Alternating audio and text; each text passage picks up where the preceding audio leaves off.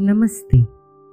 આજનો લેખ, બાળકની હોશ, લેખિકા, તારાબેન મોડક, વાંચન સ્વર, રચના દવે. કાશીબેન, જય જય ગીજુભાઈ.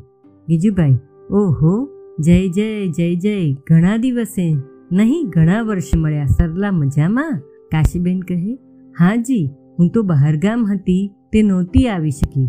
આપની આગળ, સરલા તો મજામાં જ. ગીજુભાઈ કહે, કેમ? હવે કાંઈ પ્રશ્ન ઉપસ્થિત થાય છે કે નહીં? તમે અહીં હતા, ત્યારે તો વારંવાર કાંઈ ને કાંઈ લાવતા હતા.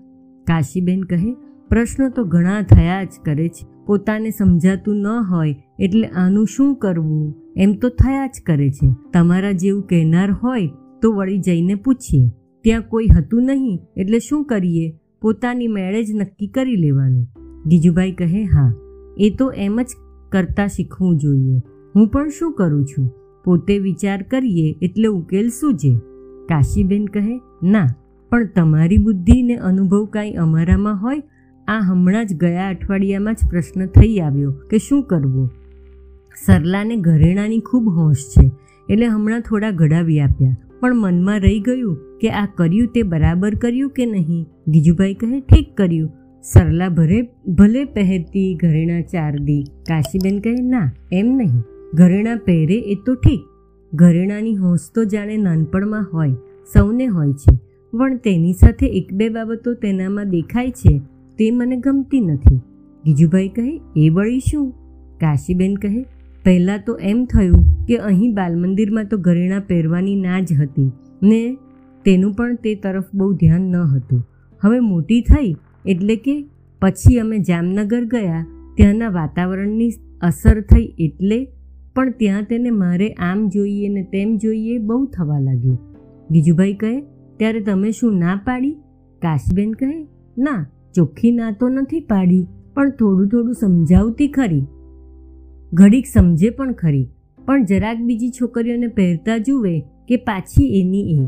જાણે તેને કાંઈ ઓછું આવતું હોય છોકરીઓમાં રમવા જતી ત્યારે પણ એમ જ ખોટું લગાડીને પાછી આવતી. ને છેલ્લે તો જતી જ નહીં. મને લાગ્યું, લાવને બે બંગડીઓને એકાદ ગળાનું કંઈક કરાવી દઉં અને ગયા અઠવાડિયામાં ગળાવી દીધું. ગીજુભાઈ કહે, પછી શું રહ્યું? પ્રશ્નનો ઉકેલ તો આવી ગયો કે નહીં? કાશીબેન કહે, ના ગળાવી દીધા પછી જ તો ખરો પ્રશ્ન ઊભો થયો. અત્યાર સુધી તેનામાં ન હતું કે પછી મારું ધ્યાન ન ગયું હોય, ગમે તેમ. પણ ઘરેણાં પહેરે છે ને એવા નખરા કરે છે કે આપણને પણ થાય કે આ શું? આમ હાથ કરે, આમ ડોક કરે, અરીસામાં જોયા કરે ને હાથ સામે જોયા કરે, સારા કપડાં પહેરીને ફરવા ઈચ્છા કરે. એટલે આપણને થાય કે આ ઘરેણાના રૂપમાં આપણે એને શું આપ્યું હશે? મને સહેજે પ્રશ્ન થઈ પડ્યો કે મેં ઘરેણાં ઘડાવી આપ્યા તે બરાબર કર્યું કે ન કર્યું? તમે કહેશો, વળી કાશીબેન કંઈક લાવ્યા. પણ કહો, આવા નખરા કરે એ કાંઈ સારું? ગીજુભાઈ કહે, કાશીબેન લાવ્યા ખરા પ્રશ્ન. બોલો, સરલા કેટલા વર્ષની થઈ? કાશીબેન કહે, હમણાં જ અગિયારમું પૂરું થઈ ને બારમું બેઠું. ગીજુભાઈ કહે, બરાબર. ત્યારે હવે આવા પ્રશ્નો તમારી નજરે આવવાના જ? તે નાની હતી, ત્યારે આવા લટકચાળા કરતી કે નહીં? કાશીબેન કહે, કરતી તો ખરી, પણ તે વખતે તે આંખને ખરાબ લાગતું ન હતું. હવે આ ઉંમરે સારું લાગતું નથી. ને બીજું, હવે તેના લટકા પણ જરા જુદી જાતના થયા છે. તે વખતે તો જાણે કોઈના ચાળા પાડતી, બતાવતી હોય એવું લાગતું. ને હવે તો જાણે પોતે જ હોંશથી એવું કરતી હોય એમ લાગે છે. તે વખતે તો જોઈને હસવું આવતું. અને હવે કોણ જાણે કેમ નથી ગમતું? ગીજુભાઈ કહે, હવે વાત એમ છે કે સરલા આસ્તે આસ્તે બાલ્યાવસ્થામાંથી કિશોરાવસ્થામાં જાય છે. તેથી હવે તેના લટકા તમને બાળપણના ચાળા જેવા લાગતા નથી, પણ કોઈ યુવતીના સહજ કરેલા લટકા જેવા લાગે છે. એમ જ ને? ને તે તમને ગમતું નથી, ખરું ને? કાશીબેન કહે, હા, એમ જ. અને ખાસ પ્રશ્ન તો મને એ થાય છે કે તેને ઘરેણાં ઘડાવી આપ્યા ત્યારથી તે પોતાના હાથ તરફ ને પોતાના અંગ તરફ બહુ જ જોવા લાગી છે. એટલે આ ઘરેણાં તો બહુ ખરાબ ગણાય. અત્યાર સુધી સૌ પહેરે છે એટલે ભલે આપણી છોકરી પણ પહેરે એમ મને થતું. પણ ઘરેણાની છોકરી પર આ જાતની કોઈ અસર થતી હશે એની મને જરાય કલ્પના નહીં. ગીજુભાઈ કહે, કેમ? તમને તે ઉંમરના હશો ને ઘરેણા કપડાં પહેરતા હશો ત્યારે કેવું લાગતું હતું તે યાદ કરી શકો છો? કાશીબેન કહે નાજી મને તો નાની હતી ત્યારે પરણાવી દીધેલી ને અમુક ઘરેણાં તો નાનપણથી જ પહેરતી જ આવેલી. બીજું? આ ઉંમરે તો સાસરે રહેવાનું, એટલે આની જેમ છૂટથી અરીસામાં જોવાનું ને વાળ ઓળવાનું કે કોઈ જાતનું કાંઈ શક્ય જ ન હતું. એટલે આવું કાંઈ જ મને યાદ આવતું નથી. ગીજુભાઈ કહે, ખરું છે. પહેલાંની છોકરીઓને જોવાની ક્યારે આવે ને ક્યારે ગઈ એની કશી ખબર પડવાને અવકાશ જ ન હતો. ભર જુવાનીમાં આવે તે પહેલાં તો તે એક બે છોકરાની માં થઈ પડતી. અને હવે તમે છોકરીઓને છૂટથી ભણાવો છો, છોકરાની જેમ છૂટમાં ઉછેરો છો અને આવા પ્રશ્નો તમારી આગળ આવે છે. એટલે કે તમે તેને મોટી થતી ભાળો છો. તેનો બાલ્યાવસ્થા, કિશોરાવસ્થા અને યુવાવસ્થામાં પ્રવેશ વગેરે બધું હવે તમે નિહાળી શકો છો. પહેલાં થોડા વખત બાળપણ ને પછી અકાળે વાર્ધક્ય એ બે જ અવસ્થા દેખાતી હતી. સરલાના આ લટકચાળા તેના યુવાવસ્થામાં પ્રવેશકાળના સહજ એવા લક્ષણો છે. ઘરેણા વગેરેથી તેને જરાય ઉત્તેજન મળ્યું, તેથી તમે ઘરેણા પહેરાવ્યા એટલે તે લક્ષણો દેખાયા. કાશીબેન કહે, પણ એ સારું કે ખરાબ? અમારી આંખે ખરાબ લાગે છે. ગીજુભાઈ કહે, જેટલી હદ સુધી તે સ્વાભાવિક છે, તેટલી હદ સુધી તે સારું નથી. ને ખરાબ પણ નથી. તેને તમે સહજ અથવા કુદરતની લીલા કહી શકો. ગુલાબને કળી બેસે છે, તે સારી કે ખરાબ? કાશીબેન કહે, ના. એમ તો જુવાનીમાં પ્રવેશ કરે, તેને કાંઈ ના પડાય, તે તો કુદરતી કહેવાય. પરંતુ આવા ચાળા કંઈ સારા કહેવાય?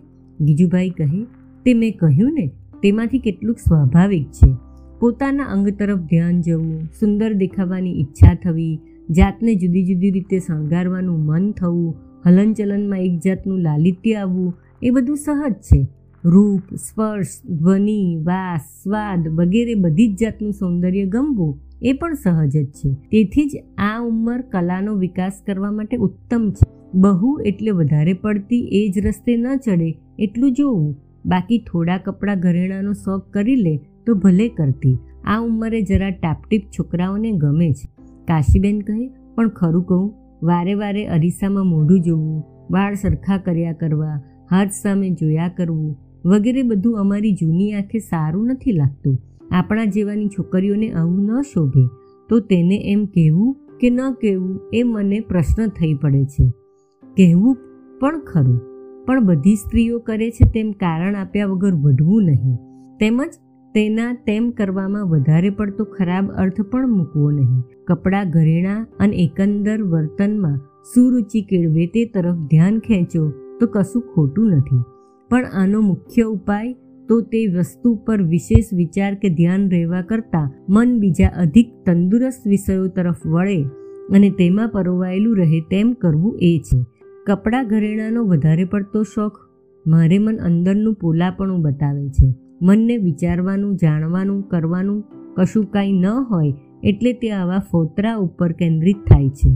તેને ખૂબ સારો વ્યવસાય આપો. વાંચવાનું, લખવાનું, ચિતરવાનું, ગાવાનું, જે ગમે તે ખૂબ મહેનતથી કરવા દો. વિચારને ચલન મળે એવી વાતો તેની સાથે કરો, એટલે તે પણ વિચાર કરતી થશે. તેને દુનિયામાં સાત્વિક આનંદો ક્યાં ક્યાં રહેલા છે તેનો ખૂબ આસ્વાદ લેવા દો. સાથે સાથે દુનિયામાં કેટલું દુઃખ છે માણસો હાથે કરીને કેટલા દુઃખી થાય છે, એકના સ્વાર્થને કારણે બીજા કેટલા બધા પીડાય છે, વગેરે દુનિયાની જ વસ્તુ સ્થિતિ તરફ ધ્યાન જવા દો. તેનો ઘરેણાનો શોખ એની મેળે ઘટશે. કુદરતી રીતે અમુક જાતની ટાપટીપ વગેરે આ ઉંમરે આવે છે, તેની સામે વાંધો ન લઈએ. પરંતુ છોકરીઓને ખરી રીતે તો માતાઓ જ ઘરેણાં અને જાત જાતની ફેશનના કપડાં પહેરાવી, ઢીંગલી જેવી બનાવી દે છે. તેની સામે તો મારો સખત વાંધો છે. મારું કહેવું એમ નથી કે તેઓ સોગ્યા બની, અકાળે વિરક્ત બને, પણ તેને જેટલું મહત્ત્વ ઘટે તેના કરતાં વધારે પડતું આપવું નહીં, બંને બાજુએ વધારે પડતું ન જવું. તમારા જેવાએ સારું નથી દેખાતું એમ કહીને તેની હોંશ દબાવી ને તેને નુકસાન કરી ન બેસવું. તેમ હોશ પુરવવા ખાતર આખો વખત તેમાં જ મચી રહે એવું વાતાવરણ ઊભું કરી તેને ઢીંગલી બનાવવાને પંથે પણ ન ચડાવવી. સમજ્યા કે કાશીબેન કહે, એ તો સમજાયું, પણ બીજુભાઈ કહે, કેમ પણ? શું વળી? કાશીબેન કહે, હજુ થોડું છે, પરંતુ હવે મને મોડું થાય છે, એટલે બે ત્રણ દિવસ પછી ફરી આવીશ ત્યારે કહીશ. આ બાબતમાં તમે કહ્યું તેના પર પણ જરા વિચાર કરવો પડશે. તમે કહો છો ત્યારે બરાબર લાગે છે, પણ વખત આવે તિરસ્કાર બતાવ્યા વગર રહેવાતું નથી. મનમાં બીક જ લાગે છે. બીજુભાઈ કહે, અરે, બીક શાની વળી? સરલા માટે કાંઈ બીક રાખશો નહીં સમજ્યા ને? અસ્તુ.